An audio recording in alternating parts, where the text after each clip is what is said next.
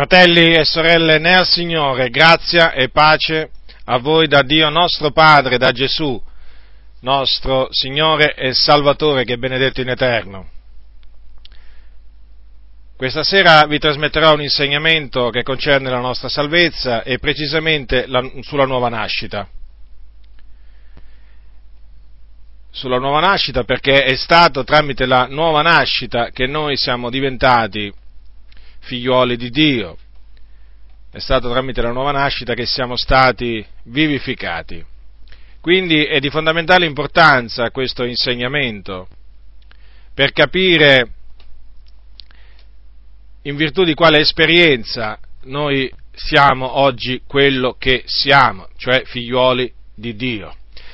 Ecco che cosa dice la Sacra Scrittura. Aprite la vostra Bibbia al capitolo 3 di eh, Giovanni, eh, Vangelo eh, scritto da Giovanni, il discepolo che Gesù amava. Capitolo 3, eh, nel capitolo 3 Giovanni parla appunto di un incontro che ebbe Gesù con Nicodemo e anche naturalmente delle, delle parole che intercorsero tra Gesù e Nicodemo. In particolare mi soffermerò sulle parole di Gesù a Nicodemo che appunto concernono la nuova nascita. Capitolo 3 di Giovanni, dal versetto 1. Orvera tra i farisei un uomo chiamato Nicodemo, uno dei capi dei giudei. Egli venne di notte a Gesù e gli disse, Maestro, noi sappiamo che tu sei un dottore venuto da Dio, perché nessuno può fare questi miracoli che tu fai se Dio non è con lui. Gesù gli rispose dicendo, in verità, in verità, io ti dico che se uno non è nato di nuovo, non può vedere il regno di Dio. Nicodemo gli disse, come può un uomo nascere quando è vecchio? Può egli entrare una seconda volta nel seno di sua madre e nascere? Gesù rispose, in verità, in verità, io ti dico che se uno non è nato d'acqua e di spirito, non può entrare nel regno di Dio. Quel che è nato dalla carne è carne, quel che è nato dallo spirito è spirito. Non ti meravigliare se t'ho detto, bisogna che nasciate di nuovo. Il vento soffia dove vuole e tu ne odi il rumore, ma non sai né donde viene né donde va. Così è di chiunque è nato dallo spirito. Ora, come si può chiaramente vedere, dalle, eh, dalle, parole che Gesù rivolse a Nicodemo, la nuova nascita è indispensabile, cioè nascere di nuovo è indispensabile per entrare nel regno di Dio o per vedere il regno di Dio. Eh, non lascia, non lascia eh, dubbi di nessun genere eh, la parola del Signore a tal riguardo. Infatti Gesù disse, se uno non è nato di nuovo non può vedere il regno di Dio, al versetto, al versetto 3, e al versetto 5, se uno non è nato d'acqua e di spirito non può entrare nel regno di Dio. Quindi quel se significa che se non avviene quella cosa, quell'altra cosa non può, eh, non può avvenire.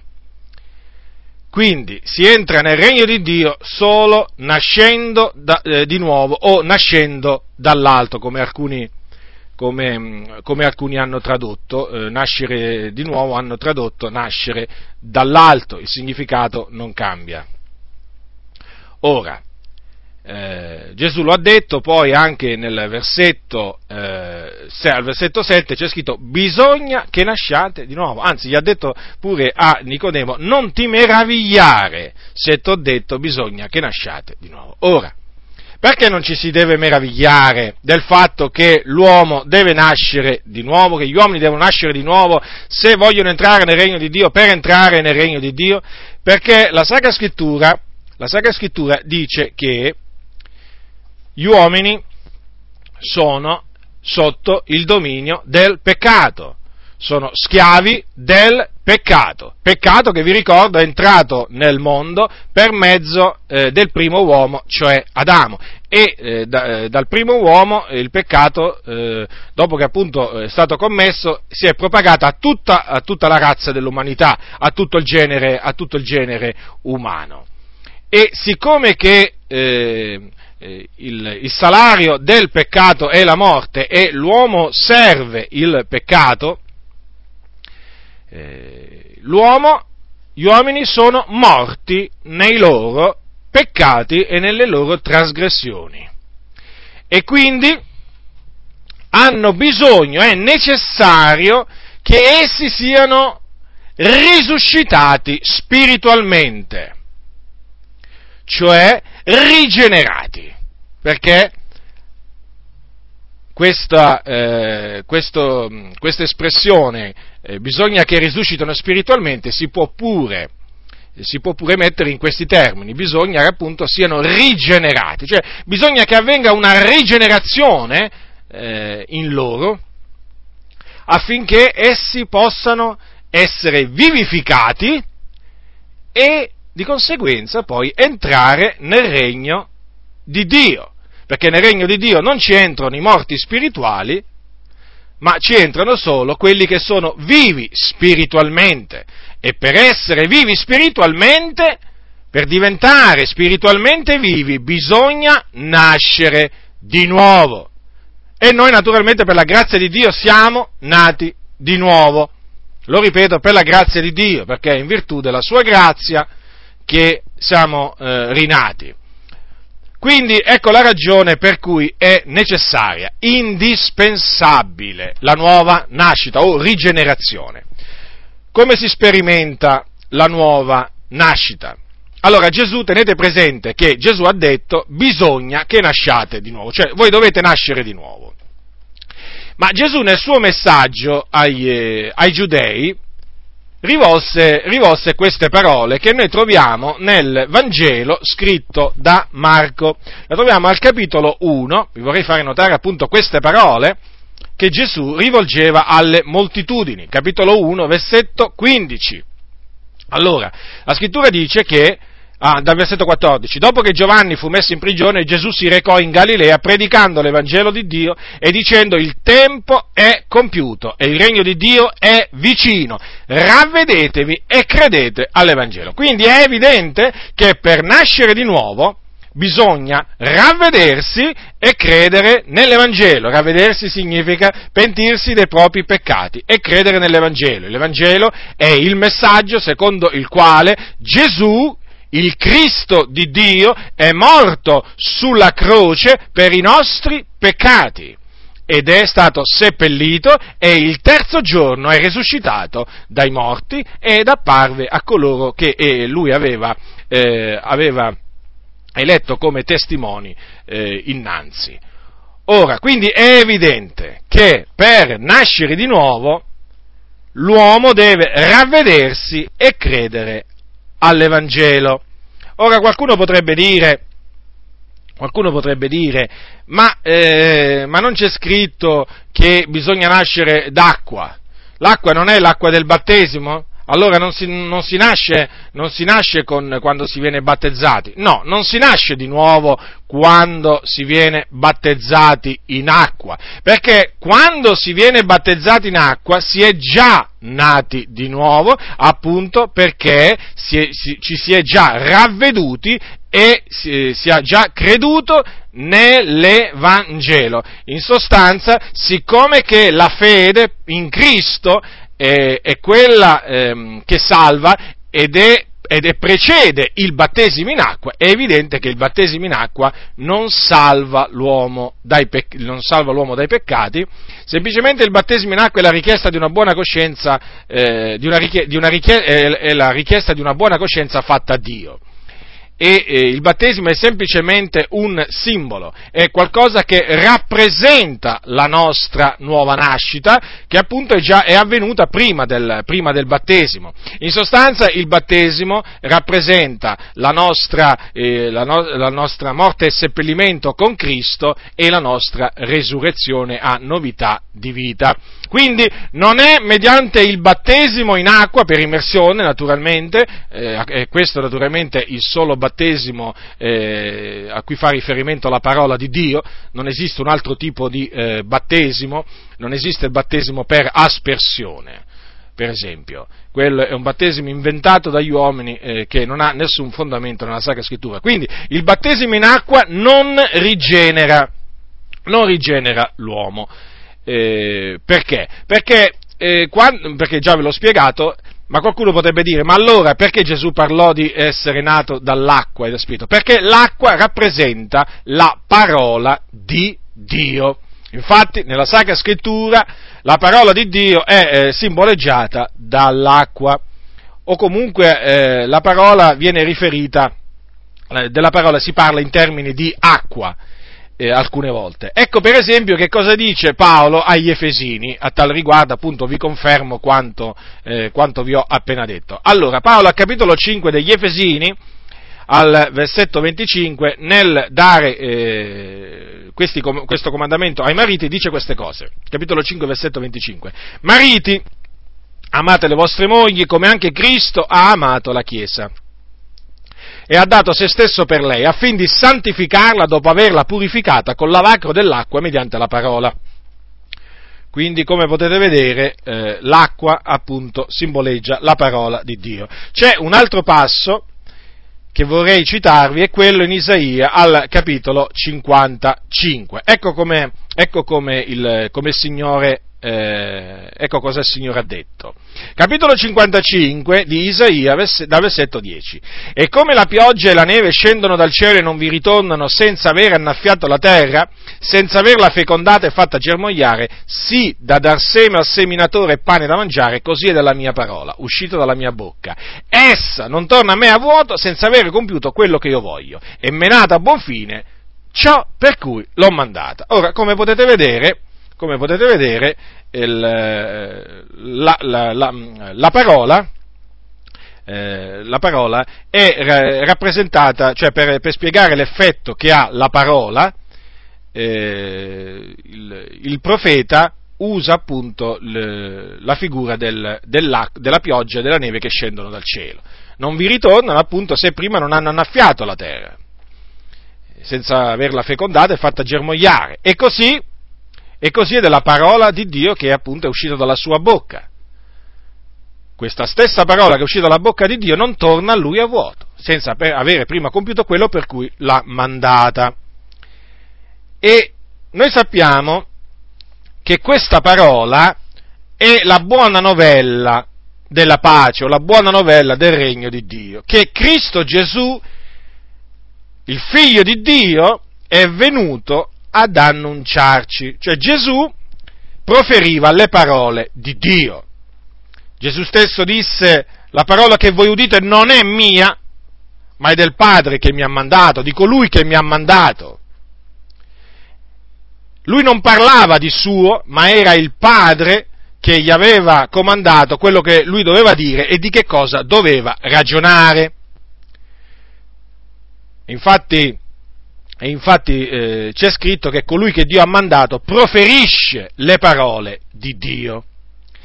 E queste parole sono appunto la buona novella, la buona novella del, eh, della, della, pace. Infatti è scritto eh, agli Efesini, al eh, capitolo 2, è scritto così, al versetto 17, e con la sua venuta ha annunziato la buona novella della pace a voi che eravate lontani e della pace a quelli che erano vicini. Quindi Gesù è venuto, ci ha trasmesso la buona novella della pace o la parola della buona novella e mediante questa, eh, mediante questa parola o, o, meglio, questa parola ci ha rigenerati, ci ha fatto nascere di nuovo.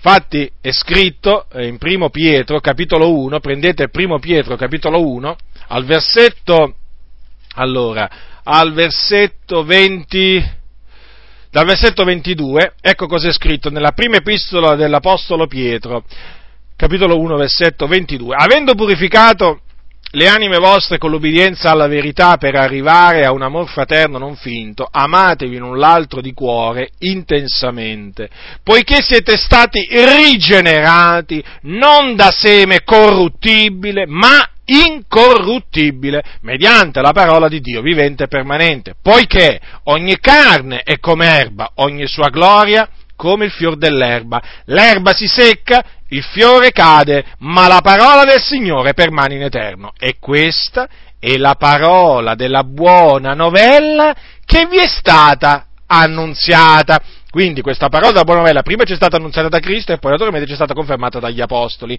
e da questa parola noi siamo stati rigenerati, è chiamata, è chiamata la parola di Dio, la, la, la buona novella, seme incorruttibile. Ecco dunque, ecco dunque che eh, tutto ciò è confermato dall'Apostolo Pietro, che noi siamo stati rigenerati, sia dall'Apostolo Paolo che dall'Apostolo Pietro naturalmente, che siamo stati rigenerati dalla parola di Dio. Anche Giacomo, il fratello del Signore, lo ha confermato questo, che è mediante la parola di Dio che noi siamo stati rigenerati. Ecco eh, che cosa dice al capitolo 1 Giacomo della sua epistola al versetto 18. Egli, cioè Dio, ci ha di sua volontà generati mediante la parola di verità affinché siamo in certo modo le primizie delle sue creature. Avete notato ancora una volta, eh, viene messa eh, enfasi sulla parola di Dio come fonte della nostra eh, rigenerazione. Eh, quindi noi siamo stati rigenerati da questa parola, non dall'acqua, non dall'acqua del battesimo, ma dall'acqua della parola del Signore. Ecco perché Gesù un giorno ha detto le parole che, che vi ho detto sono spirito e vita, perché sono le parole del Signore che vivificano l'uomo. Lo vivificano, sì, lo vivificano, lo risuscitano, perché sono spirito e vita. Ora, Gesù ha anche detto naturalmente che uno non deve, so, non deve nascere solo dal, eh, dalla parola ma anche dallo Spirito. Quindi vediamo adesso eh, l'opera dello Spirito nella, eh, nella, nella nostra eh, nuova, nuova, nascita, perché lo Spirito Santo ha avuto un ruolo importante, anche fondamentale, nel, nella nostra nuova nascita. Ora, per capire appunto l'opera dello, eh, per capire l'opera dello Spirito Santo in noi, che siamo appunto nati da Dio, occorre eh, leggere quello che Gesù ha detto sullo Spirito Santo quando, fece la promessa dello Spirito. Capitolo 16 di Giovanni, capitolo 16, da versetto 8, leggiamo quanto segue. Gesù disse, e quando sarà venuto convincerà il mondo quanto al peccato, alla giustizia e al giudizio. Quanto al peccato perché non credono in me, quanto alla giustizia perché me ne vo al Padre e non mi vedrete più, quanto al giudizio, perché il principe di questo mondo è stato giudicato.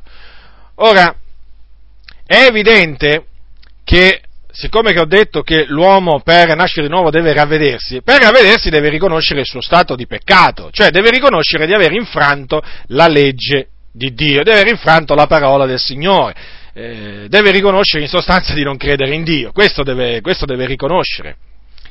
E questo chi è che glielo fa riconoscere all'uomo? È lo Spirito della verità, lo Spirito Santo, perché è lo Spirito Santo che convince quanto al peccato. Chi ci ha convinti?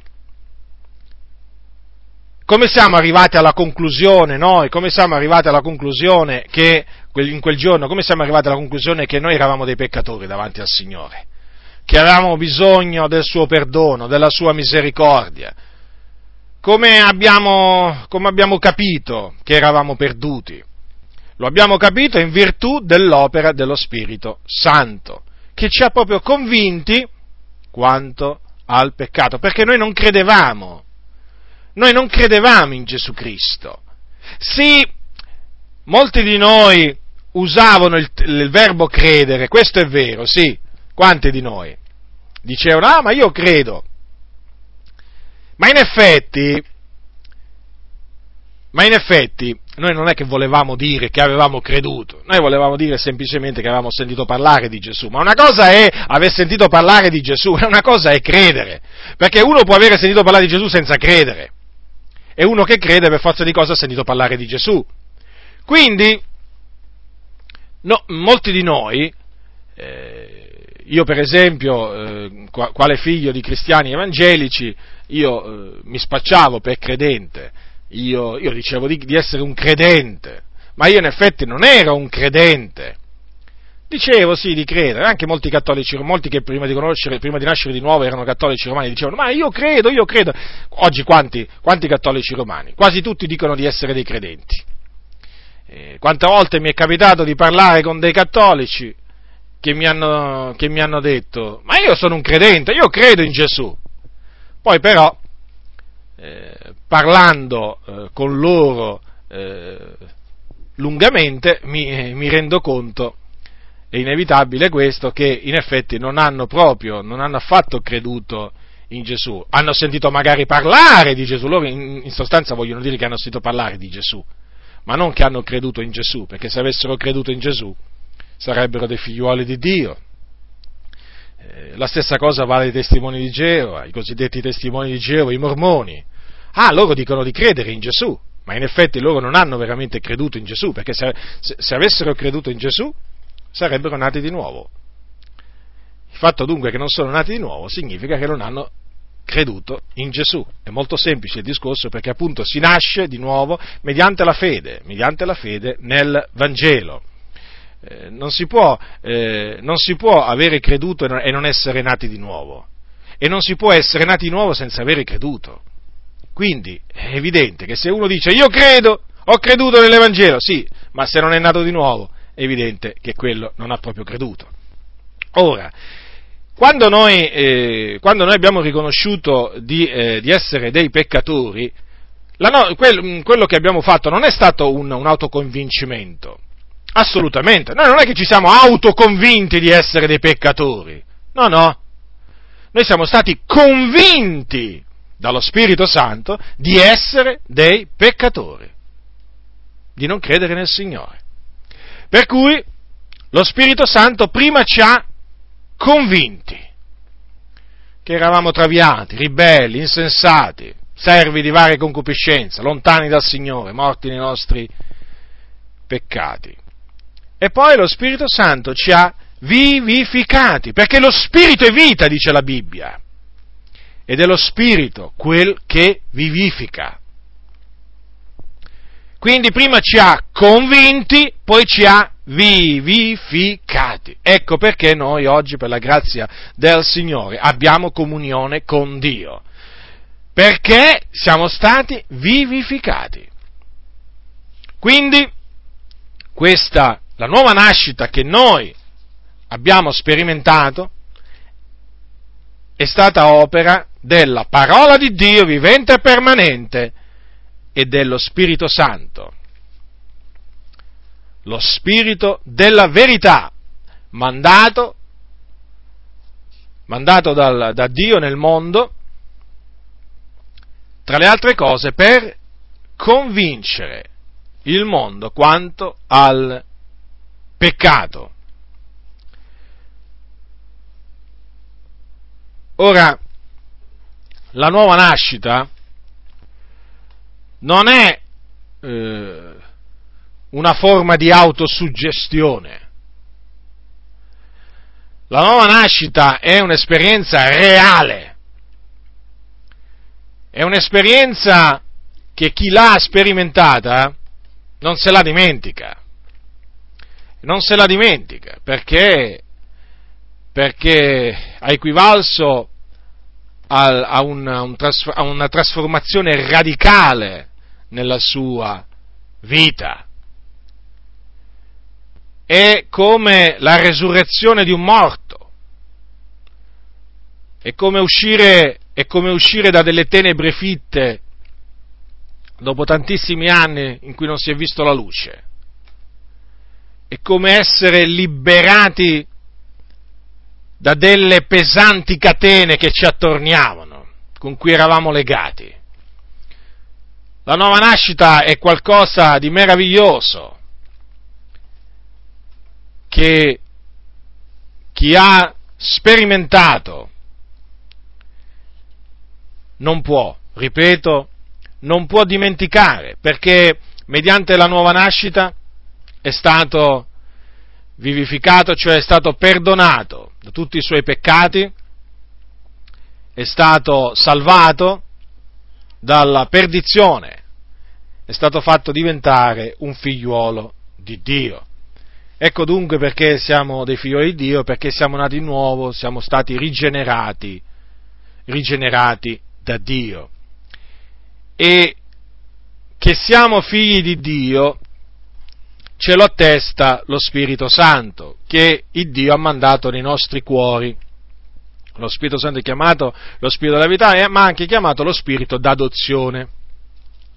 E Paolo dice ai Romani, dice ai Romani queste parole al capitolo 8. Capitolo 8, versetto 15. Poiché voi non avete ricevuto lo spirito di servitù per ricadere nella paura, ma avete ricevuto lo spirito d'adozione per il quale gridiamo Abba, Padre. Lo spirito stesso attesta insieme col nostro spirito che siamo figlioli di Dio. E se siamo figlioli siamo anche eredi, eredi di Dio e eredi di Cristo, seppur soffriamo con Lui affinché siamo anche glorificati con Lui. Vedete quindi? Lo Spirito Santo ci attesta insieme col nostro Spirito che noi siamo figli di Dio. Quando ci domandano, ma voi come fate a essere sicuri di essere dei figli di Dio? Lo siamo in virtù della testimonianza dello Spirito Santo che è nei nostri cuori. Questo Spirito ci dice che noi siamo figli di Dio figliuoli dell'Iddio vivente. Ecco naturalmente, ecco perché, ecco perché eh, molti eh, non si sentono figli di Dio, perché non hanno lo Spirito Santo nei, nei loro cuori che attesta loro questa cosa. È evidente che non tutti hanno lo Spirito, infatti dice che se uno non ha lo Spirito di Cristo non è di lui. E quindi non tutti sono figli di Dio. Ci sono alcune, alcune religioni che sostengono che siamo tutti figli di Dio, ma non è assolutamente così.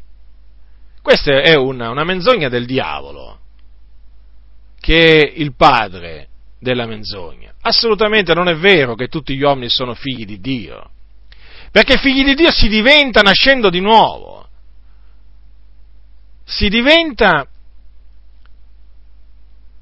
dopo che si, eh, cioè si, si diventa ravvedendosi e credendo nell'Evangelo. E questo è manifesto. E questo è manifesto che non tutti sono, sono figli di Dio. E se non tutti sono figli di Dio, allora quali, eh, di chi, di chi, figli di chi sono quegli altri? Perché noi siamo figli di Dio. Questo ce lo attesta lo Spirito Santo. Gli altri di chi, di chi sono figli? sono figli del diavolo. Sì, figli del diavolo. Lo so che oggi in molte comunità molti si guardano dal dire che quelli che non sono figli di Dio sono figli del diavolo. Anche qui siamo, siamo sempre punto da capo, nel senso che la ragione è sempre la stessa, hanno paura hanno paura di dire parte della verità, hanno paura di spaventare l'uditorio. Ma è la verità questa. In questo mondo esistono i figli di Dio e i figli del diavolo. Infatti, questo è pienamente confermato da Gesù in una parabola, che è la parabola del grano e delle zizzanie. Ora, leggiamo questa parabola, appunto, per farvi capire come non tutti gli uomini sono figli di Dio, tutti gli uomini sono creature di Dio, ma non tutti sono figli di Dio, appunto, perché non tutti sono stati da Lui rigenerati o fatti rinascere. Perché non tutti, in altre parole, non tutti sono nati di nuovo. Capitolo 13 di Matteo. Allora, capitolo 13 leggiamo, versetto 24. Egli propose loro un'altra parabola, dicendo, il regno dei cieli è simile ad un uomo che ha seminato buona semenza nel suo campo, ma mentre gli uomini dormivano, venne il suo nemico e seminò delle zizzanie in mezzo al grano e se ne andò. E quando l'erba fu nata ed ebbe fatto frutto, allora apparvero anche le zizzanie. E i servitori del padron di casa vennero a dirgli, Signore, non hai tu seminato buona semenza nel tuo campo? Come mai dunque c'è della zizzania? Ed egli disse loro, un nemico ha fatto questo. E i servitori gli dissero, vuoi tu che l'andiamo a cogliere? Ma egli rispose, no, che talora, cogliendo le zizzagne, non sradicate insieme con esse il grano. Lasciate che ambedue crescano assieme fino alla mietitura, e al tempo della mietitura io dirò ai mietitori, cogliete prima le zizzagne e legatele in fasci per bruciarle, ma il grano raccoglietelo nel mio granaio. Versetto 36. Allora Gesù, lasciate le tube, tornò a casa i suoi discepoli gli si accostarono dicendo, spiegaci la parabola delle zizzanie del campo. Ed egli rispondendo disse loro, colui che semina la buona semenza è il figliolo dell'uomo, il campo è il mondo, la buona semenza sono i figlioli del regno, le zizzanie sono i figlioli del maligno. Il nemico che le ha seminate è il diavolo. La mietitura è la fine dell'età presente, i mietitori sono angeli. Come dunque si raccolgono le zizzanie e si bruciano col fuoco, così avverrà la fine dell'età presente. Il figlio dell'uomo manderà i suoi angeli che raccoglieranno dal suo regno tutti gli scandali e tutti gli operatori di iniquità e li getteranno nella fornace del fuoco. Quivi sarà il pianto e lo stridore dei denti. Allora i giusti risplenderanno come il sole nel regno del Padre loro. Chi ha orecchi, oda. Come potete vedere, il grano sono eh, i figlioli di Dio, i figlioli del, chiamati qui figlioli del regno, e colui che appunto li ha seminati eh, sono, è il figliolo dell'uomo, cioè Gesù, mentre le zizzanie sono i figli del diavolo. Appunto che è lui che li ha seminati in questo mondo. Ma arriverà il giorno in cui ci sarà appunto una separazione, verrà fatta una chiara separazione degli uni dagli altri. Perché Gesù, quando scenderà dal cielo con gloria e con potenza, manderà i suoi angeli, sì, i mietitori, che raccoglieranno i figlioli del maligno e li getteranno dove? Nella fornace del fuoco. Per fare che cosa? Affinché siano tormentati.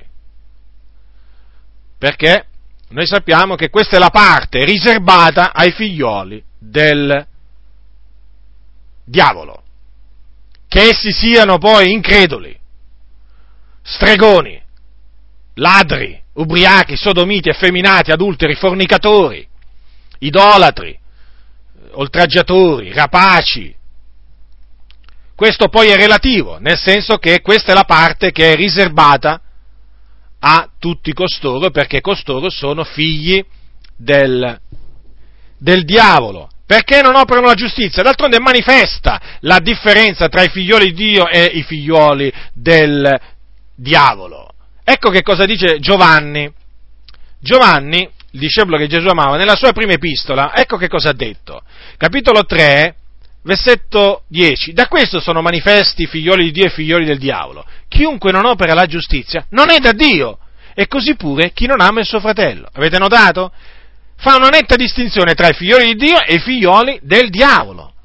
Quindi esistono sì i figli di Dio, ma esistono pure i figlioli del diavolo, che occorre ricordare sono nettamente superiori in, num- in numero. Sono molto di più i figlioli del diavolo che i figlioli di Dio. I figlioli di Dio in questo mondo, confronto ai figlioli del diavolo, sono come un piccolo gregge. D'altronde Gesù ha chiamato così i suoi discepoli al suo tempo, piccol gregge. Non sono la maggioranza, non sono la maggioranza i figlioli di Dio, i figlioli di Dio sono una minoranza, sono la minoranza, nettamente la minoranza. Sono pochi quelli che trovano la via che mena la vita, appunto i figlioli di Dio. E disse Gesù anche, molti sono chiamati, pochi gli eletti, pochi, pochi. Un giorno qualcuno gli disse, Signore, sono pochi salvati? E Gesù che gli disse? No, sono tanti? Che gli disse Gesù? A quell'uomo che gli, che gli ha chiesto se fossero, se fossero pochi. Capitolo 13 di Luca, versetto 23. E un tale gli disse, Signore, sono pochi salvati? Ed egli disse loro, sforzatevi d'entrare per la porta stretta, perché io vi dico che molti cercheranno d'entrare e non potranno. E poi ha proseguito eh, dire altre cose, ma comunque, vedete, lo ha confermato Gesù, sono pochi, sono pochi. Tanto è vero che lui ha detto che poi in quel giorno molti cercheranno di entrare, vedete, molti, ma non potranno. Nella sala delle nozze entreranno solo pochi. entreranno solo i figlioli di Dio, che sono pochi, sono sempre stati pochi in ogni generazione in ogni generazione sono sempre stati pochi, d'altronde non potrebbe essere altrimenti, altrimenti la parola del Signore sarebbe, stata, sarebbe annullata. Gesù ha detto sono pochi quelli che la trovano, le disse circa duemila anni fa queste parole, eh? entrate per la porta stretta poiché larga è la porta e spaziosa la via che mena la perdizione e molti sono quelli che entrano per essa. Stretta invece la porta ed angusta la via che mena la vita, pochi sono quelli che la trovano. E noi per la grazia di Dio siamo tra quei pochi. E noi per questo ci gloriamo nel Signore, non in noi stessi, ma ci gloriamo nel Signore. Il ricco non si glori della sua ricchezza, il savio non si glori della sua saviezza, ma chi si glori si glori di questo, che ha intendimento e conosce me, dice il Signore. Noi ci gloriamo nel Signore, sì, ci gloriamo. Non è presunzione la nostra, non è vanagloria, perché è una, un gloriarsi nel Signore, perché a Lui è piaciuto rigenerarci, a Lui è piaciuto farci dei Suoi figliuoli perché come vedremo tutto ciò è dipeso dalla sua volontà e non dalla nostra. E questo lo vedremo, lo vedremo tra breve. Ecco, questo è un punto molto importante che riguarda la nuova nascita. Ora, noi siamo nati da Dio, per la grazia di Dio, ma vi siete mai chiesti ma perché siamo nati da Dio? Cioè, perché noi sì ed altri no? Perché noi, dopo che abbiamo udito l'Evangelo, ci siamo ravveduti, abbiamo creduto e quindi siamo nati da Dio? E come mai invece tanti altri hanno sentito lo stesso Evangelo, lo stesso messaggio? Ma non si sono ravveduti, non hanno creduto e quindi sono rimasti morti nei loro falli, nelle loro trasgressioni. E molti di essi sono già all'inferno. Come mai? Come mai questo? Come mai io sono diventato un figlio di Dio e quell'altro no? Perché? Perché? Questa è una domanda che io, dopo che mi sono convertito, mi facevo spesso e ho trovato la risposta nella parola di Dio, naturalmente. Nella parola di Dio. Perché sì, c'è questa risposta. Ascoltate che cosa dice Giovanni, il discepolo che Gesù amava. Capitolo 1, Giovanni. Giovanni capitolo 1, dal versetto 11 è venuto in Giovanni l'Evangelo, l'Evangelo scritto a Giovanni, è venuto in casa sua e i suoi non l'hanno ricevuto, ma a tutti quelli che l'hanno ricevuto egli ha dato il diritto di diventare figlio di Dio, a quelli cioè che credono nel suo nome, i quali non sono nati da sangue, né da volontà di carne, né da volontà d'uomo, ma sono nati da Dio. Che significa sono nati da Dio? Ce lo spiega Gio- Giacomo, il fratello del Signore, nella sua prima epistola, è un passo che ho già, nella sua epistola, non prima epistola perché ne è scritta una sola. Nella sua epistola, al capitolo eh, 1, versetto 18, un passo che ho già letto prima. 1.18, egli ci ha di sua volontà generati mediante la parola di verità affinché siamo in certo modo le primizie delle sue creature. Notate bene quindi, quell'essere nati da Dio significa che Dio ci ha voluti generare mediante la parola di Dio e che quindi noi siamo nati da Dio per la volontà di Dio in base al suo volere.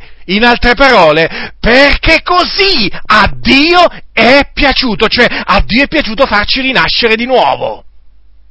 Infatti diceva, diceva, eh, diceva, l'Apostolo Pietro, benedetto, diceva nella sua prima epistola, benedetto sia il Dio e Padre del Signore nostro Gesù Cristo, il quale nella sua gran misericordia ci ha fatti rinascere per la sua volontà.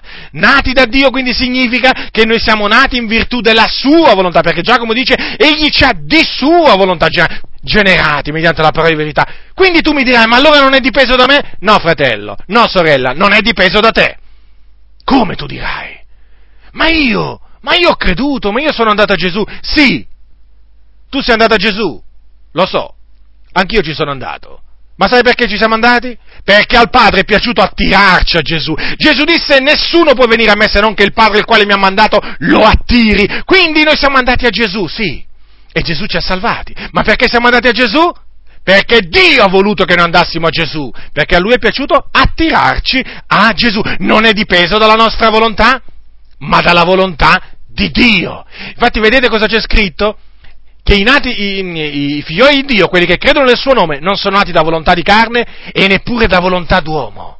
Notate bene queste, queste parole, neppure dalla volontà dell'uomo. Ma non ha forse detto l'Apostolo Paolo, cioè l'Apostolo dei Gentili, nella sua epistola ai Romani, non dipende dunque né da chi corre e né da chi vuole, ma da Dio che fa misericordia? Capitolo 9, versetto 16. Non dipende dunque né da chi vuole né da chi corre, ma da Dio che fa misericordia. Quindi, se non dipende da chi vuole, e chi è che vuole? Chi vuole essere salvato? Chi vuole nascere di nuovo? Ma non dipende da lui. Da Dio dipende. Infatti, questo è confermato. È confermato che appunto la nostra salvezza è dipesa dalla volontà di colui che ci ha chiamati, non dalla nostra volontà. Tu mi dirai, ma allora non, ho, non, abbiamo una volontà? Certo che ce l'abbiamo una volontà, ma Dio ha plasmato questa nostra volontà quando ancora noi non lo conoscevamo affinché noi andassimo a Cristo e naturalmente Cristo ci accogliesse e ci salvasse. In altre parole, in altre parole, quando noi ancora non conoscevamo il Signore, eravamo lontani da Dio, che ha fatto il Signore? Ci ha dato la fede e quindi ci ha fatto credere. Non avremmo potuto credere se lui non ci dava la fede, non ci avesse dato la fede. Quindi noi abbiamo creduto perché Egli ci ha dato la fede, a Lui è piaciuto darci la fede che appunto è il dono di Dio. Quindi è scritto che noi siamo stati fatti rinascere mediante, in virtù della volontà di Dio. Certo, perché non è dipeso da noi, ma è dipeso da Dio. Lo so che per alcuni eh, questo è duro da accettare, perché gli è stato insegnato che l'uomo il destino se lo crea da sé. Ci sono molte comunità che proprio con, proprio, con una faciloneria proprio terribile, direi con una sfacciataggine terribile, dicono che l'uomo il destino se lo crea da sé. Come? Allora io io sono nato da Dio perché ho deciso di nascere da Dio? Io sono un figlio di Dio perché ho deciso un giorno di nascere da Dio? Eh no, se dicessi così andrei contro la parola del Signore, perché la parola di Dio dice che io non sono nato da volontà di carne e né da volontà d'uomo, che non è dipeso da me che volevo, ma da Dio che mi ha fatto misericordia. E questo naturalmente toglie ogni gloria all'uomo, certo, distrugge il suo orgoglio. Ma ditemi un po', fratelli nel Signore, ora vi faccio una domanda, una domanda molto semplice, ma è anche banale. Nella domanda c'è la risposta. Ma ditemi un po', ma voi in questo mondo ci siete venuti per volontà vostra? Cioè la domanda è questa, ma voi siete venuti in questo mondo perché avete voluto voi venire in questo mondo? Sicuramente mi risponderete no, fratello, eh, noi, noi, siamo venuti in questo mondo perché l'ha voluto Dio, Dio ha voluto farci nascere, si è usato dei, genito- dei nostri genitori e ci ha fatto nascere in questo mondo. Bene, quella è la prima nascita. Ma allora io vi domando, e allora? Perché le cose dovrebbero essere diverse, né, dovrebbero essere diverse per quanto riguarda la nuova nascita, cioè la seconda nascita, quella spirituale, quella dall'alto? ma se è stato il Dio che ha deciso di farvi venire in questo mondo, quando e come l'ha voluto Lui, è evidente che è stato sempre Dio che vi ha fatti rinascere a nuova vita, che vi ha rigenerati. Infatti dice gli ci ha di sua volontà generati. Quindi tu non sei nato di nuovo per la tua volontà, sei nato di nuovo per la volontà dell'Iddio vivente. E per questo devi dare a Dio solo la gloria. Devi riconoscere che tu sei andato a Gesù perché al Padre è piaciuto attirarti a Gesù. Devi riconoscere che hai creduto perché al Padre è piaciuto darti la fede. Devi riconoscere che sei un figliolo di Dio perché al Padre è piaciuto farti diventare tale. non perché tu hai voluto, ma perché Lui ha voluto. Come? Tu dirai, e perché Dio ha voluto che io diventassi un suo figliolo? Allora gli altri non vuole che diventino? E evidentemente Dio non vuole che tutti diventino suoi figlioli. Certo, perché non ha predestinato tutti ad essere adottati come suoi figlioli. Non hai letto tu forse, non hai letto tu forse in Efesini capitolo 1, quando Paolo ai santi, ascolta, ascolta, ascolta, ascolta quello che dice l'Apostolo Paolo agli Efesini, agli Efesini capitolo 1 versetto 3, benedetto sia l'Iddio e Padre del nostro Signore Gesù Cristo, il quale ci ha benedetti d'ogni benedizione spirituale nei luoghi celesti in Cristo, siccome in Lui ci ha eletti prima della fondazione del mondo affinché fossimo santi ed irreprensibili dinanzi a Lui nell'amore, avendoci predestinati ad essere adottati per mezzo di Gesù Cristo come Suoi figlioli, secondo il beneplacito della Sua volontà, all'ode della gloria della Sua grazia, la quale Egli ci ha allargita nell'amato Suo. Avete notato? Avete notato? Cioè noi siamo stati eletti in Cristo prima della fondazione del mondo e che cosa significa questo? Che siamo stati predestinati ad essere adottati come figlioli di Dio. Ecco perché noi siamo figlioli di Dio. Perché Dio ci aveva predestinati a diventare tali, ad essere adottati come figlioli di Dio. Predestinati.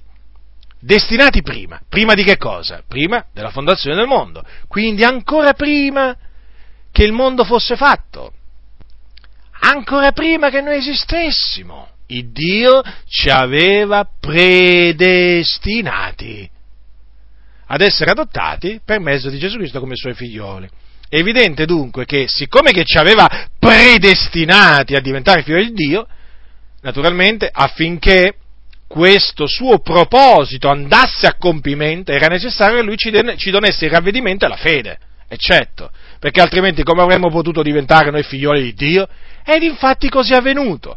Al Padre, al tempo da Lui stabilito, sì, perché Dio ha fatto ogni cosa bella al suo tempo, quando Lui vuole, che cosa ha fatto? Ci ha dato il ravvedimento. Come tu mi dirai? Pure il ravvedimento! Pure il ravvedimento ce l'ha dato il Signore! Non ho mai sentito questo!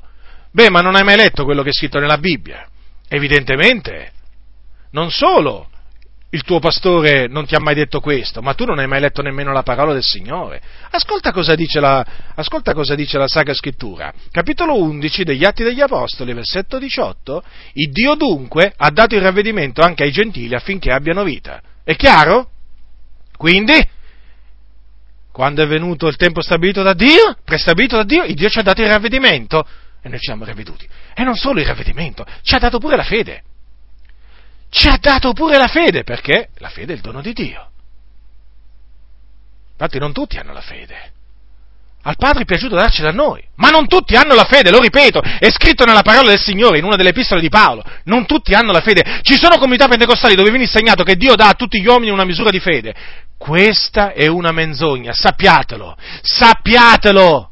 Voi che fate parte di queste comunità, dove vi viene insegnata questa menzogna, dovete rigettarla questa menzogna, vi getta nella confusione più totale. Non è vero che Dio dà a tutti gli uomini una misura di fede, si può dire che Dio ha dato a tutti i figlioli di Dio una misura di fede, ma non a tutti gli uomini, perché Paolo ha detto chiaramente, Paolo ha detto chiaramente ai Tessalonicesi, marcatevi queste parole, eh? Marcatevi queste parole. Voi che fate parte di queste comunità dove viene insegnata questa menzogna, capitolo 3, versetto 2 di seconda Tessalonicese, non tutti hanno la fede. È molto chiaro la scrittura. Lo ripeto, seconda Tessalonicesi, capitolo 3, versetto 2. Questo per coloro eh, che hanno creduto alla menzogna, secondo cui Dio dà a tutti gli uomini una misura di fede. Non è affatto vero. Non è affatto vero. Questa è una dottrina che viene dal diavolo non tutti hanno la fede, la fede ce l'hanno solo a quelli a cui al Padre è piaciuto darla. Quindi, come stavo dicendo, il Dio, nella pienezza dei tempi, al tempo da lui stabilito, ci ha dato il ravvedimento e la fede, affinché noi nascessimo dall'alto, affinché ne fossimo rigenerati e diventassimo così suoi figlioli per la grazia di Dio vedete di quale amore ci è stato largo il Padre, dandoci d'essere chiamati figliuoli di Dio. Eh? Vedete di quale amore il Dio è stato largo verso di noi, fratelli, facendoci diventare suoi figliuoli. Lui ci ha fatto diventare suoi figliuoli. Lui, perché lui ci ha di sua volontà, lo ripeto, lo ripeto, a costo di stancarvi. Lo ripeterò fino a che avrò un alito di vita perché questa è la verità. Purtroppo questa parte del consiglio di Dio viene annullata, viene calpestata in molte comunità. A sentire parlare della predestinazione. Alcuni si infuriano, diventano viola in faccia, non capiscono più niente, gli vengono fuori gli occhi. Parlo di pastori, parlo di pastori che dicono di essere del pieno Evangelo, pastori corrotti, ignoranti, che non conoscono le scritture, conoscono i manuali, loro, i manuali di chiesa delle loro denominazioni, ma non conoscono le scritture, non sanno nemmeno che certi passi sono scritti nella Bibbia, non sanno nemmeno dove sono scritti certi passi passi. Perché questo? Perché sono ignoranti. Ignoranti. E se tu sei uno di quei pastori, eh, ignoranti, io ti esorto a uscire fuori da questa ignoranza nella quale il diavolo ti ha fatto piombare. Sei una sorta di narcotizzato, ti hanno narcotizzato con i loro vani ragionamenti nella scuola biblica che hai frequentato. Ti hanno fatto credere che ti sei tu creato il destino. È assolutamente falso. C'è un Dio in cielo che regna, da cui dipendono chi erra e chi fa errare. C'è un Dio in cielo che guida i passi dell'uomo. La scrittura dice che non è in potere dell'uomo che cammina il dirigere i suoi passi. Vi sono molti disegni nel cuore dell'uomo, ma il piano dell'Eterno è quello che sussiste. Te lo ripeto, non è in potere dell'uomo che cammina il dirigere i suoi passi. È scritto nel libro del profeta Geremia. La via dell'uomo non è in suo potere. Tu cammini, ma è Dio che dirige i tuoi passi. Questo io non te lo so spiegare come possa avvenire, ma è così, è la verità. Quindi, se tu oggi sei un figliolo di Dio, lo devi esclusivamente alla grazia di Dio. E a Lui devi dare la gloria, tutta la gloria. Non devi agire da stolto prendendoti una parte della gloria dicendoti, ma sono io che ho voluto. Ma che hai voluto tu? Ma che hai voluto? Non dimenticarti, non dimenticarti che è stato Dio a volerti farti rinascere a nuova vita. Se Lui non avesse voluto questo, tu saresti già all'inferno. E se non saresti già all'inferno, saresti sulla terra a vivere una vita miserabile come quella che hai fatto prima di conoscere il Signore. Sappilo questo, sappilo. La dottrina della predestinazione è una dottrina eh, che annulla l'orgoglio dell'uomo, quello di cui tanti fratelli sono ancora pieni. Io, io, io, io, io ho voluto, io ho creduto, sì, ma il Signore te lo sei dimenticato. Te lo sei dimenticato il Signore, ma ti sei dimenticato che Dio è in cielo e regna. Eh? Te lo sei dimenticato chi governa l'universo, ma ti sei dimenticato che a terra non cade un solo passero senza il volere di Dio. E tu pensi di avere creduto, tu pensi di essere andato a Gesù senza il volere di Dio, senza che Dio abbia operato in te in maniera impescrutabile per attirarti a Gesù. Eh? Tu pensi di essere andato a Gesù così, di tua volontà. Un giorno ti sei alzato e hai detto oggi vado a Gesù. Ecco qui.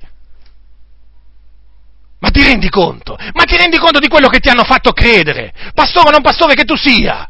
Ti hanno fatto credere delle menzogne. E ci hai creduto! E ci hai creduto! E ti trovi nella confusione! Nella confusione, certo! Perché non sai rispondere a questa semplice domanda.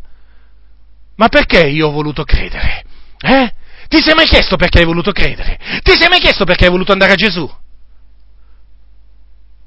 Te lo dico io. Tu hai voluto andare a Gesù. Tu hai creduto in Gesù perché a Dio. Perché Dio ha voluto che tu volessi. Te lo ripeto, perché Dio ha voluto che tu volessi, cioè Dio ha operato senza che tu sapessi niente, in te il volere e l'operare, per salvarti da questa perversa generazione, per farti diventare un suo figliolo. Lo so? Questa è la prima volta che senti parlare in questa maniera, sì, lo so, perché nella, nella comunità che frequenti, questo è un argomento, come si suol dire, tabù. Di questo non si deve parlare. E guai a chi, a, a chi ne parla. Ci sono alcune comunità pentecostali eh, che spellono dall'assemblea chi professa la dottrina della predestinazione. A voi vi rivolgo, ignoranti, stolti, voi che non avete timore di Dio, che avete messo la parola di Dio sotto i vostri piedi, ravvedetevi, uscite da questa ignoranza, da questo laccio del diavolo in quale siete caduti, avete preso una parte della gloria di Dio e ve la siete messa in tasca, vergognatevi, invece di dare a Dio tutta la gloria, invece di riconoscere che se, oggi, invece di riconoscere che se siete oggi figlioli di Dio, lo dovete esclusivamente alla volontà di Dio, alla sua grazia, alla sua misericordia di cui è stato largo il Signore verso di noi. Al suo proponimento, sì, al suo proponimento, al proponimento dell'elezione di Dio. Sei nato da Dio, ricordatelo, in virtù del proponimento dell'elezione di Dio, non in virtù della tua volontà o di quello che chiamano libero arbitrio. Sai, a me dispiace che ti hanno fatto credere queste menzogne, è per quello, è per quello che ti parlo in questa maniera. Se mai avvenga veramente che al Signore veramente piaccia di darti il ravvedimento a te credente. Sì, il ravvedimento per riconoscere la verità. Perché finora ti hanno detto solo una parte della verità. Ti hanno detto, lo so, lo so cosa ti hanno detto. Ti hanno detto, sì, Dio ci ha predestinati nel senso che Dio sapeva innanzi che noi avremmo creduto e saremmo diventati suoi figlioli. Ah, Dio lo sapeva solo. E che ha fatto? Non ha fatto niente per farti diventare suo figliolo. Non ha fatto niente quindi per farti credere che stava sul trono così, con le mani in mano il Signore. Eh? Mentre tu, mentre tu giacevi nelle tenebre. Eh? Mentre tu correvi il rischio di morire. Eh? Lui cosa faceva? Lui stava sul trono, eh? semplicemente a osservarti. Semplicemente sapeva che tu un giorno avresti creduto. Ascoltami, tu non conosci le scritture e il pastore che ti ha detto queste cose non le conosce come te.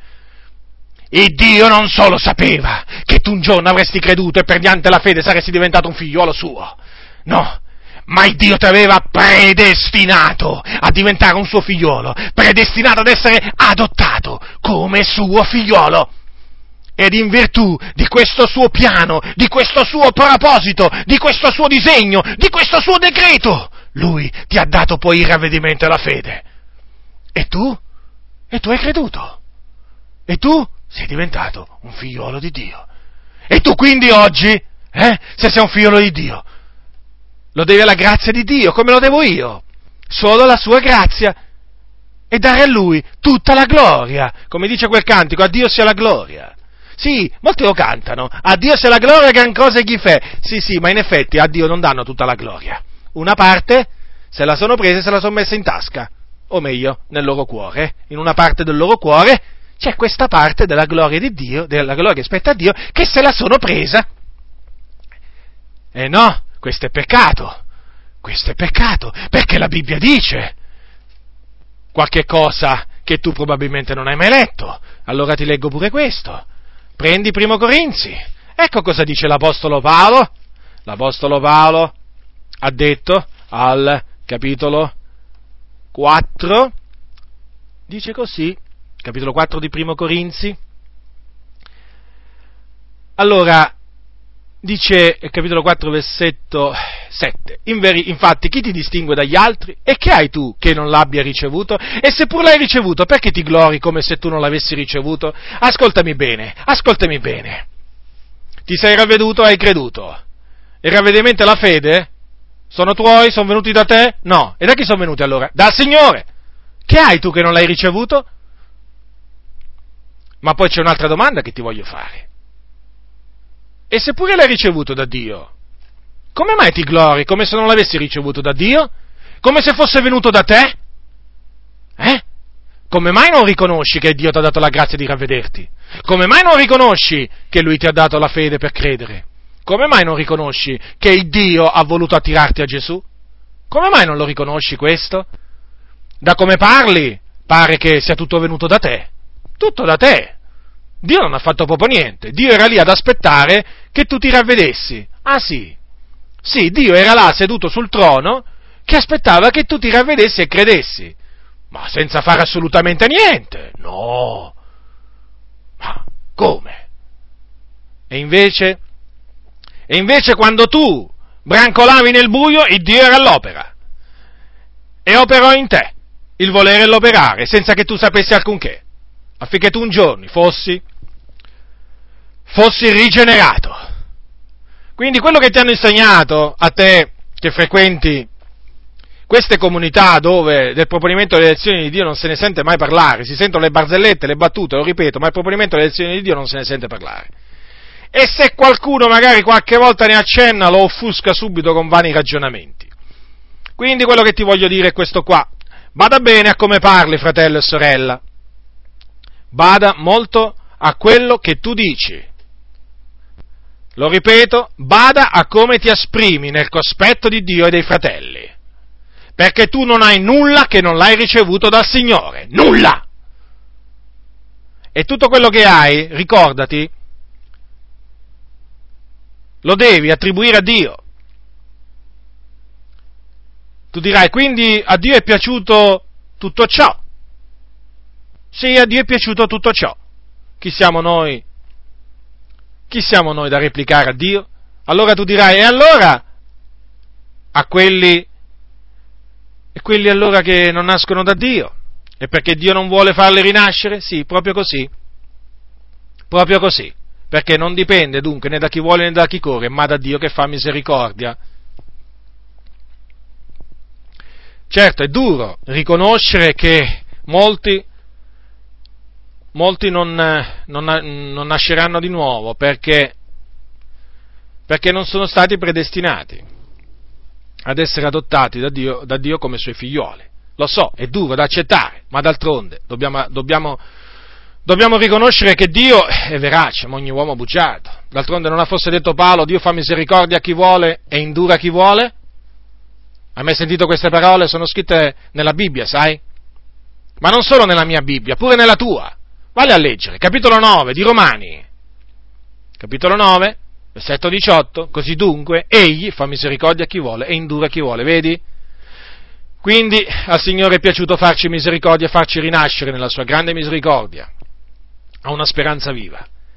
Però ci sono molti che il Signore ha deciso di indurare. Sì, di indurare, affinché non credano, affinché quindi non siano perdonati, affinché non siano fatti eh, figlioli di Dio e affinché vadano in perdizione. Qualcuno, qualcuno, sostiene che non esistono passi nella Bibbia secondo cui Dio ha predestinato alcuni alla perdizione o preparato alcuni per la perdizione. Non è affatto così, la Bibbia parla di vasi d'ira preparati per la perdizione. Ecco che cosa scrive sempre l'Apostolo Paolo al capitolo 9, versetto 23. Al versetto, no, scusate, al versetto 22. 9, 22 Romani. E che va, v'è mai da replicare? Se Dio, volendo mostrare la sua ira e far conoscere la sua potenza, ha sopportato con molta longanimità dei vasi d'ira preparati per la perdizione. Preparati per la perdizione. Sì, esistono quindi dei vasi di misericordia preparati per la gloria e esistono anche dei vasi d'ira preparati per la perdizione. Uno di questi vasi d'ira preparati per la perdizione è l'anticristo che deve venire. Certamente, certamente per lui non c'è possibilità di salvezza, vero? Certamente converrai con me che l'anticristo, il Signore eh, non ha deciso di salvarlo. Vuole, il Signore non vuole che l'anticristo sia salvato. O mi verrai a dire pure che il Signore vuole che l'anticristo sia salvato. Parlo a te, parlo a te a te che esalti il libero arbitrio, a te che il proponimento delle elezioni di Dio te lo sei messo sotto, sotto i piedi, a te, a te che sputi veleno contro il proponimento delle elezioni di Dio, ma dimmi un po', ma l'anticristo che deve venire, Dio vuole che sia salvato anche lui? Rispondimi. Rispondimi. Perché tu dici che Dio vuole che tutti gli uomini siano salvati, significa questo. Allora devo dire, che, de- devo dire, in base al tuo ragionamento, che Dio vuole che anche l'anticristo sia salvato. Ma è possibile dire una cosa del genere? No, perché egli deve andare in perdizione, dice la Bibbia nell'Apocalisse. È chiamato il figlio della perdizione, quindi è destinato alla perdizione. È scritto già il suo destino, è segnato. Infatti c'è scritto che Gesù lo distruggerà all'apparizione della sua venuta. Quindi, evidentemente, è un vaso d'ira preparato per la perdizione. Vedi, il punto è questo qua, è che non c'è solo lui di vaso d'ira preparato per la perdizione, ce ne sono, altri, ce ne sono molti altri a cui il Signore non darà questa grazia. Non ha dato questa grazia e quindi sono andati all'inferno, sono andati in perdizione e naturalmente tra quelli che sono in vita, eh, tra tutti noi che siamo in vita, ci sono molti, mm, tra, tra, noi tutti gli uomini che siamo in vita sulla terra, ci sono molti a cui il Signore non darà la grazia appunto di rinascere. Perché? Perché ha decretato, ha decretato altrimenti, ha decretato di indurare il loro cuore. D'altronde anche ai tempi di Gesù, il Dio eh, che cosa fece? Affinché molti dei giudei non credessero, che fece? Ecco cosa leggiamo al capitolo allora il capitolo è il, il 12, capitolo 12, versetto, ehm, dal versetto 27. Sebbene avesse fatto tanti miracoli in loro presenza, pure non credevano in lui, affinché si adempisse la parola detta dal profeta Isaia, Signore, chi ha creduto a quello che ci è stato predicato e a chi è stato rivelato il braccio del Signore? Perciò non potevano credere, per la ragione detta ancora da Isaia. Egli ha accecato gli occhi loro e ha indurato il loro cuore, affinché non vengano con gli occhi e non intendano col cuore e non si convertono e io non li sani. Notate?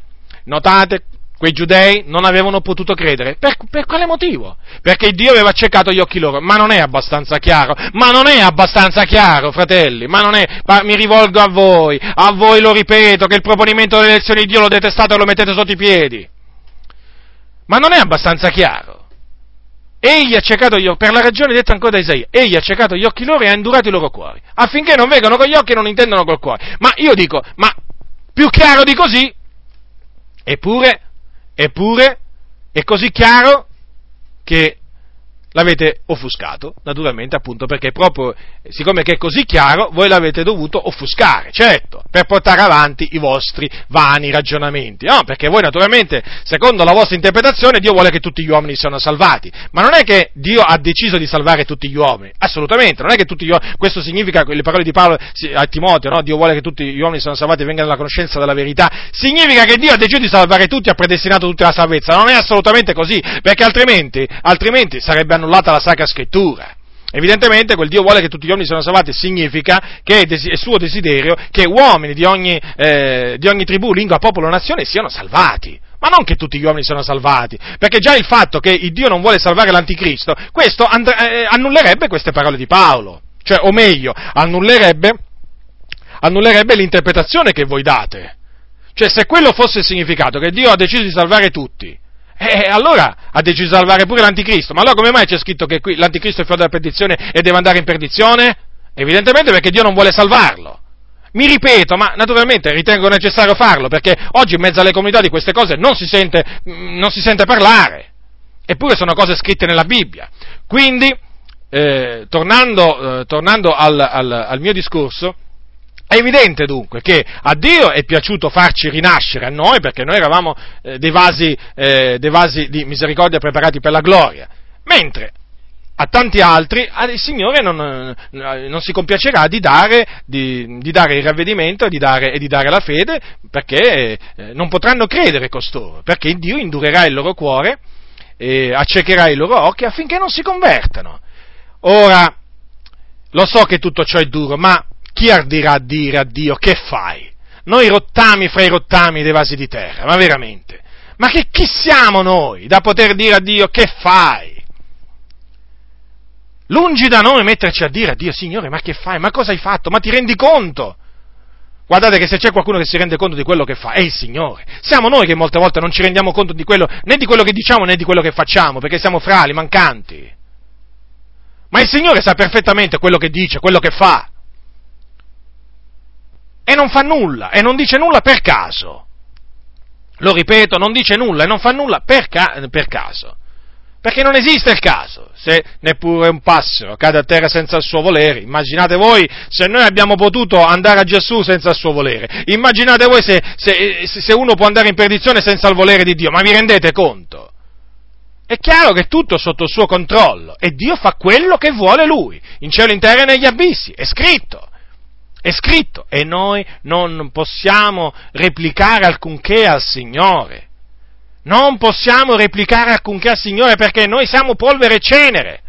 Ah, alcuni dicono, ma tu rendi Dio ingiusto, io rendo Dio ingiusto. No, Dio è giusto e fa tutto quello che vuole. E Dio non è obbligato a fare grazie a tutti. No. Perché dovrebbe essere obbligato a fare grazie a tutti? Per quale recondito motivo? Se Dio ha deciso di far grazia agli uni e di non far grazia agli altri, ma chi è che gli ardirà di che fai? O perché hai fatto così? Dio fa tutto quello che vuole. Non è libero il Signore. Ma poi ditemi una cosa, ah, voi siete liberi, eh? Voi, voi, voi, voi, voi, voi che sostenete il libero arbitrio, ah, quante volte vi si sente dire, ah, io faccio quello che voglio. Sì, sì, voi lo potete dire, io faccio quello che voglio, vero? E il Signore non lo può dire? Eh? Vergognatevi! Vergognatevi! Non vi rendete conto che voi siete stati fatti a immagine e somiglianza di Dio? E che Dio è un Dio che vuole, che ha un volere e dice che Lui fa quello che vuole Lui! È molto chiara la Sacra Scrittura. Egli fa ciò che gli piace, che desidera. Mi domando come mai l'uomo può dire io faccio quello che voglio e non lo può dire Dio. Strano, eh? La creatura lo può dire e il creatore no? Il Dio fa quello che vuole, sappilo. Fa misericordia a chi vuole e indura chi vuole. Lo so che è da accettare che indura, eh, lo so. È più, è, più, è più, bello sentire che Dio fa misericordia, lo so, che sentire che Dio indura. Però questo è quanto dice la parola del Signore. E non possiamo prendere una, una parte della parola di Dio e l'altra scartarla. Prendiamo quella che ci fa più piacere e scartiamo quella che ci dispiace sentire. No, dobbiamo annunziare tutto il consiglio di Dio, tutto, non solo una parte, non solo una parte. Quindi è evidente che da questo discorso che cosa, eh, che cosa viene fuori? E naturalmente viene fuori un, un immenso riconoscimento, un'immensa gratitudine verso il Dio grande e tremendo che ha fatto il cielo e la terra, l'Iddio è Padre, l'Iddio è Padre del nostro Signore Gesù Cristo, certo, perché fratelli e sorelle nel Signore, quando si legge che noi siamo nati da Dio, che a Lui è piaciuto farci rinascere perché Egli ci ha di Sua volontà generati, mediante la parola di verità, allora veramente dal nostro cuore non può che uscire un grido, non può, non, non può che uscire una parola, grazie Grazie, grazie Signore, grazie Signore, perché a te è piaciuto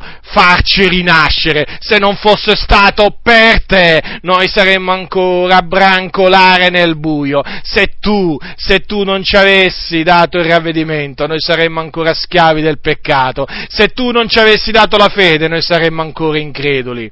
Se tu, se tu non ci avessi rigenerati, eh, se tu non ci avessi voluto rigenerare, Signore, noi saremo ancora morti nei nostri peccati. Signore, se tu, se tu non avessi voluto attirarci a Gesù, e quando mai noi avremmo potuto andare a Gesù? Ma quando mai? Ma in che maniera avremmo potuto andare a Gesù? Solamente perché a te, Padre nostro, è piaciuto attirarci a Gesù. Gesù lo disse. Ognuno può venire a me se non che il Padre il quale mi ha mandato lo attiri queste parole. Ah, quanto sono odiate queste parole in mezzo a molte chiese, perché queste parole distruggono quell'orgoglio che s'annida nel cuore di tanti. Quando gli si menzionano queste parole, è come se ti sentissero quasi bestemmiare alcuni credenti. Ma come, fratello? Ma cosa stai dicendo? Come cosa sto dicendo? Sto dicendo quello che ha detto Gesù e farei bene a dirlo pure tu, a crederlo e a dirlo. Io ho creduto perciò ho parlato, mettiti pure tu a credere al proponimento delle elezioni di Dio e parla, parla, non tacere in mezzo a queste comunità veramente che preferiscono raccontare le barzellette e le battute anziché, anziché il proponimento delle elezioni di Dio. Invece, invece di parlare di queste cose che edificano tanto l'anima, no, che cosa vanno a raccontare? Battute e barzellette o stanno sempre lì a, a, a parlare della decima, a parlare de, dei loro mega locali di culto, perché oramai il loro obiettivo è quello di costruire, costruire, costruire. Che cosa costruiscono? I loro imperi, perché naturalmente anche loro vogliono costruirsi il loro impero sulla terra. Eh, di papato mica ce n'è uno solo, eh? Ricordatevelo questo sempre, fratelli, eh? Ci sono vari papati. C'è il papato cattolico romano e c'è pure sono i vari papati evangelici. Eh sì, ormai di papati ce ne sono tanti. Quindi ho voluto esporvi questo, questo, questa, parte, eh, questa parte del Consiglio di Dio relativamente alla volontà di Dio nella nostra nuova nascita per farvi riflettere, fratelli, per farvi riflettere. E mi rivolgo in particolare, lo ripeto, a quelli che frequentano comunità dove di queste cose non si sente mai parlare. Mai, mai. Conosco dei fratelli che mi hanno detto che in 40 anni non hanno mai sentito parlare del proponimento dell'elezione di Dio nella loro comunità dal pastore. È triste questo, è molto triste perché questo, il proponimento dell'elezione di Dio, è alla base della nostra salvezza, è fondamentale, è di fondamentale importanza per eh, comprendere perché siamo stati, cosa significa che siamo stati salvati per la sua grazia, che cosa significa essere stati rigenerati mediante la volontà di Dio o per la volontà di Dio. Se togliete il proponimento delle elezioni di Dio dalla Bibbia, la salvezza diventa qualcosa che si fabbrica l'uomo, eh? La nuova nascita è qualcosa che decide l'uomo di sperimentarla, non è Dio che decide di far sperimentare la nuova nascita a chi vuole lui. E questo purtroppo è successo in molte comunità, non parlando mai di, del proponimento delle elezioni di Dio, eh, hanno finito con l'attribuire all'uomo il potere, in sostanza, di fare quello che vuole della sua vita. Ma non è così, non è così. Hanno attribuito all'uomo il potere di nascere, dal, di nascere dall'alto. E no, e non è così. Sì, l'uomo può nascere, può nascere dall'alto, ma non in virtù della sua volontà non in virtù di volontà di carne, né di volontà di sangue, né di volontà d'uomo, ma dalla volontà di Dio, solo esclusivamente per la volontà di Dio. Lo ripeto, lo ripeto, come noi non possiamo dire di essere venuti al mondo la prima volta per nostra volontà, così non possiamo dire di essere nati dall'alto, nati di nuovo per la nostra volontà. Esattamente la stessa cosa. Riflettete, riflettete. La riflessione non vi abbandoni mai, fratelli e sorelle nel Signore. Ora, come si riconoscono i nati di nuovo?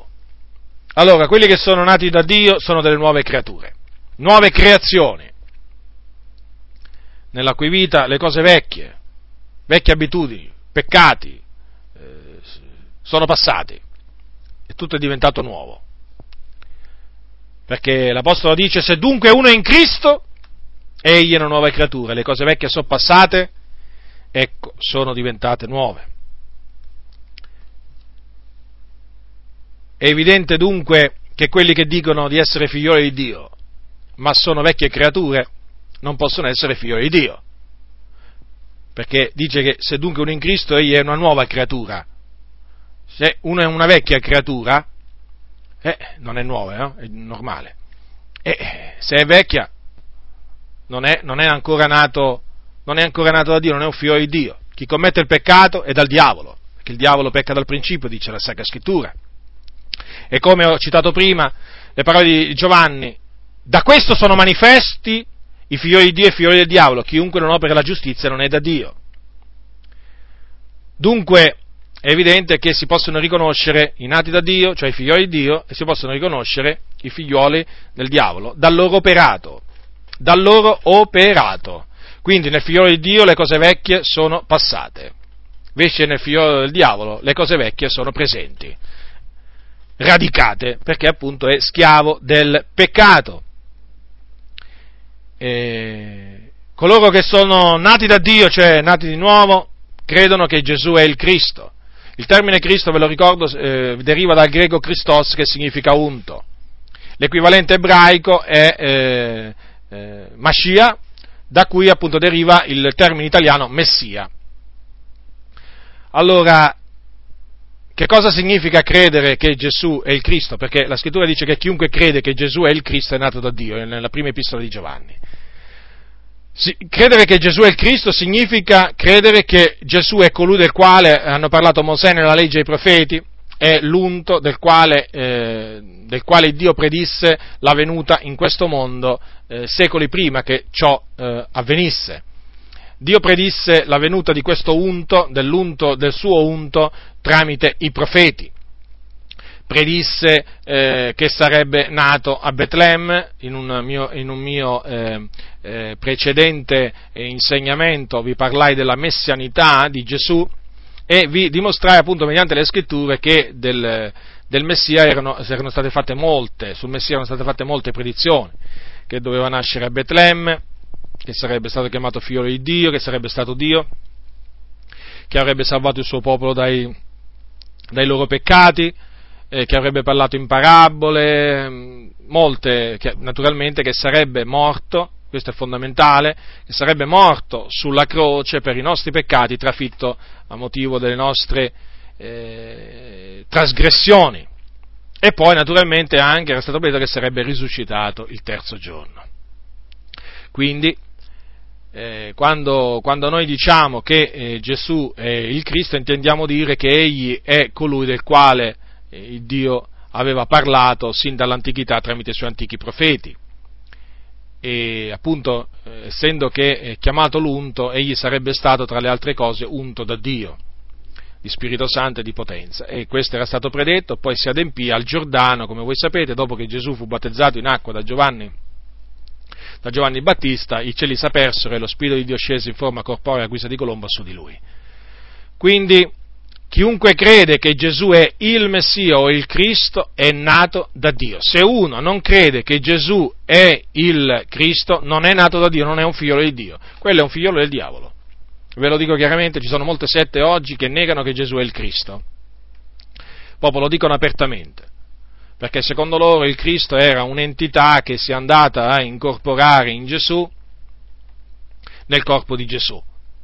Per cui eh, Gesù e il Cristo sono due cose differenti. No, assolutamente, Gesù è il Cristo e chiunque nega che Gesù è il Cristo è l'anticristo. Perciò guardatevi da tutti coloro che si dicono cristiani, sì, perché il fatto è questo, che si dicono pure cristiani questi, e che negano che Gesù è il Cristo. Non sono dei nostri, non sono figliuoli di Dio, perché chiunque crede che Gesù è il Cristo è nato da Dio. Cioè, tutti coloro che sono nati da Dio credono che Gesù è il Cristo. È fondamentale credere che Gesù è il Cristo, eh, per essere salvati, per nascere di nuovo. Ho detto prima che si nasce di nuovo ravvedendosi e credendo nell'Evangelo. Credere nell'Evangelo equivale a credere che Gesù è il Cristo perché l'Evangelo è il lieto annunzio che Gesù, detto il Cristo, è morto sulla croce per i nostri peccati e è risuscitato il terzo giorno come avevano predetto le sacre scritture.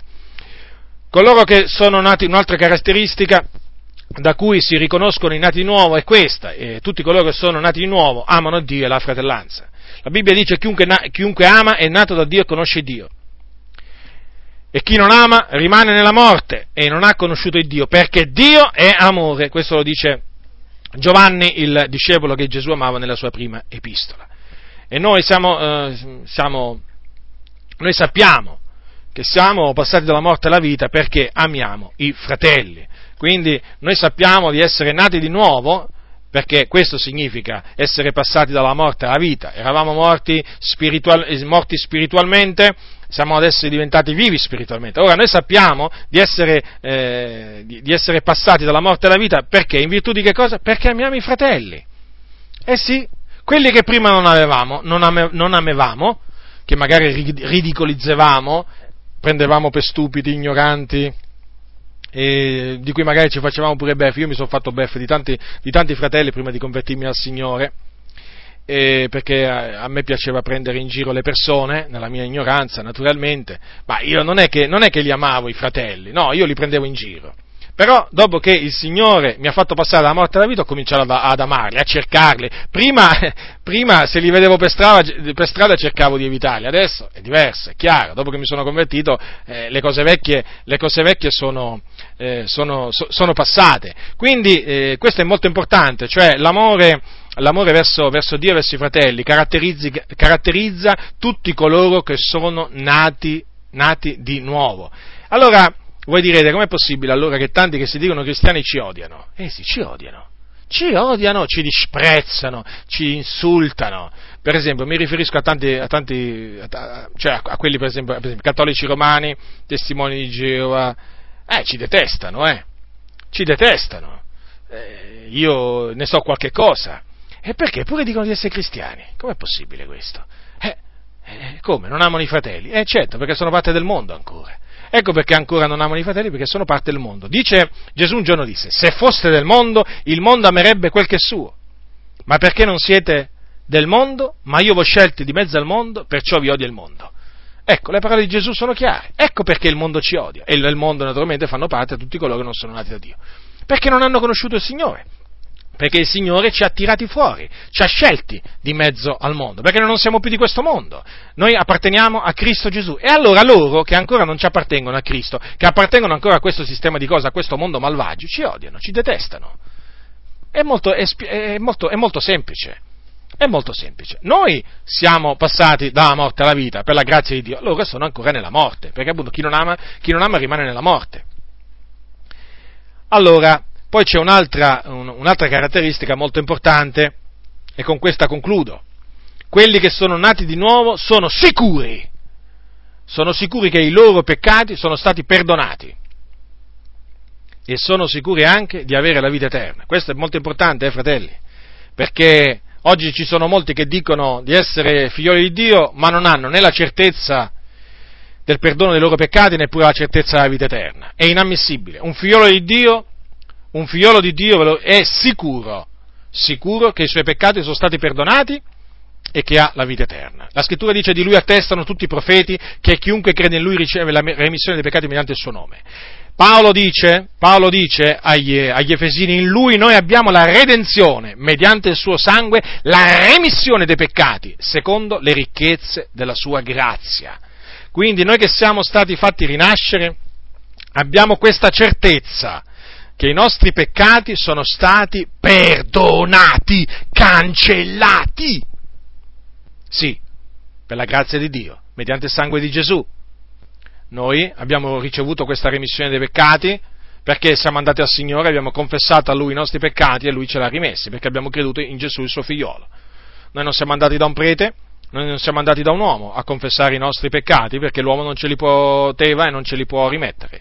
Noi siamo andati al Signore io confesserò, io confesserò eh, le mie trasgressioni all'Eterno e tu hai perdonato l'iniquità del mio peccato, diceva il salmista. Noi così abbiamo fatto. Abbiamo confessato i nostri peccati al Signore e il Signore nella sua grande misericordia ce li ha perdonati, beati, beati coloro le cui iniquità sono perdonate, i cui peccati sono coperti. E noi siamo tra questi beati, per la grazia di Dio. Noi non siamo fortunati, fratelli, eh? Noi siamo beati è diverso. O meglio, noi siamo graziati. Quando qualcuno mi dice, ah, tu sei fortunato. No, io non sono fortunato, sono graziato. È diverso, è diverso, perché noi non crediamo nella fortuna. Allora, quindi noi, i nostri vecchi peccati sono, ci sono stati perdonati mediante il sangue di Gesù Cristo, per la fede nel sangue di Gesù. E, e, allora qualcuno dirà, allora i peccati che commettiamo eh, dopo che siamo diventati figli di Dio? Ebbene, frat, cari fratelli e sorelle nel Signore, diceva Giovanni, che diceva Giovanni, il discepolo che Gesù amava, io vi ho scritto queste cose, figlioletti miei dice, io vi scrivo queste cose affinché non pecchiate, se alcuno ha peccato, noi abbiamo un avvocato presso il Padre, cioè Gesù Cristo, il giusto ed egli è la propiziazione per i nostri peccati, e non soltanto per i nostri, ma anche per quelli di tutto il mondo. E poi dice anche, eh, poco prima, al capitolo 1, dice così, eh, versetto, dal versetto 7, ma se camminiamo nella luce come egli è nella luce, abbiamo comunione l'un con l'altro, e il sangue di Gesù, suo figliolo, ci purifica da ogni peccato. Avete notato?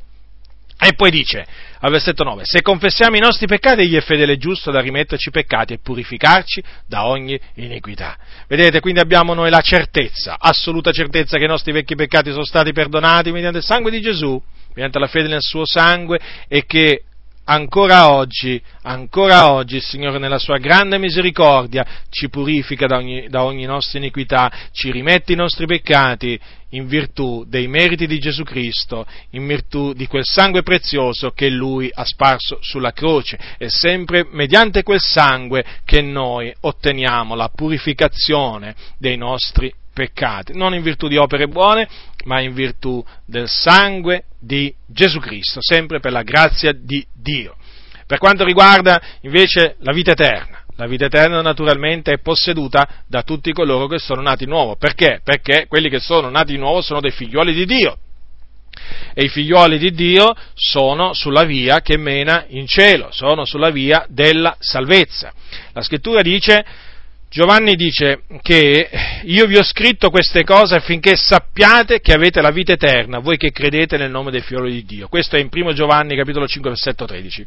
Sapete, ci sono molti, ci sono molti che quando ci sentono dire che noi abbiamo la vita eterna ci dicono ma voi siete presuntuosi.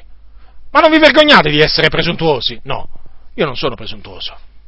No, no, no, assolutamente se fossi presuntuoso sarebbe stato presuntuoso pure l'Apostolo Paolo, pure Giovanni, dicevano di avere la vita eterna. Eh, se dicevano loro di avere la vita eterna perché non posso dirlo io? E poi, voglio dire, se la scrittura dice che Dio ci ha dato la vita eterna e questa vita è nel suo figliuolo, chi ha il figliolo ha la vita, chi non ha il figlio di Dio non ha la vita, ma perché io mi devo vergognare di dire che ho la vita eterna? Se Gesù è la vita eterna, eh? Perché, perché non dovrei dire di avere la vita eterna? Eh, chi ha il figliolo ha la vita eterna. Quindi i nati da Dio, i figlioli di Dio, hanno la vita eterna e naturalmente nel dire che hanno la vita eterna non sono dei presuntuosi. Noi non siamo dei presuntuosi, ma lo diciamo con molta tranquillità, perché la Bibbia ci autorizza a dire che noi abbiamo la vita eterna. Il Dio ci ha dato la vita eterna, dice, dice eh, l'Apostolo Giovanni. Ve lo ripeto, il Dio ci ha dato la vita eterna e questa vita è nel suo figliolo. D'altronde la vita eterna è il dono di Dio, in Cristo Gesù nostro Signore. E, noi l'abbiamo ricevuto questo dono. Non è che noi, noi, saremmo, noi saremmo dei presuntuosi se dicessimo che noi ci siamo meritati questo, questo dono. Eh, ma non sarebbe più dono. Se noi dicessimo che ci siamo meritati la vita eterna, eh, noi saremmo sì dei presuntuosi ma non siamo dei presuntuosi perché noi diciamo di avere ricevuto gratuitamente da Dio la vita eterna, cioè in virtù dei meriti di Gesù Cristo e non per i nostri meriti. Non è che noi abbiamo ricevuto la vita eterna perché eravamo delle brave persone, eh? No, assolutamente. Noi eravamo traviati, ribelli, insensati, servi di varie concupiscenze, come tutti gli altri. Non è che eravamo migliori, anzi talvolta eravamo pure peggiori. Ma al Signore è piaciuto che cosa? Eh, darci la vita eterna. Cioè, come dice un, un passo nella, nell'epistola di Paolo eh, ai Colossesi, eh, eh, a Dio è piaciuto metterci in grado di partecipare alla sorte dei santi nella luce. E quindi, cari fratelli nel Signore, se noi oggi siamo dei figlioli di Dio, lavati col prezioso sangue di Gesù, con la certezza che tutti i nostri peccati sono perdonati, con la certezza di essere sulla via che mena in cielo, eh, lo dobbiamo alla grazia di Dio perché al Signore è piaciuto darci il perdono dei peccati e darci la vita eterna. E siccome questo è qualcosa che gli è piaciuto a lui, noi l'abbiamo ricevuto e siccome che l'abbiamo ricevuto, noi gli diamo tutta la lode e tutta la gloria, perché a Dio appartiene la lode la gloria, l'onore, la potenza, la sapienza, la maestà, la benedizione e l'imperio nei secoli dei secoli. Amen.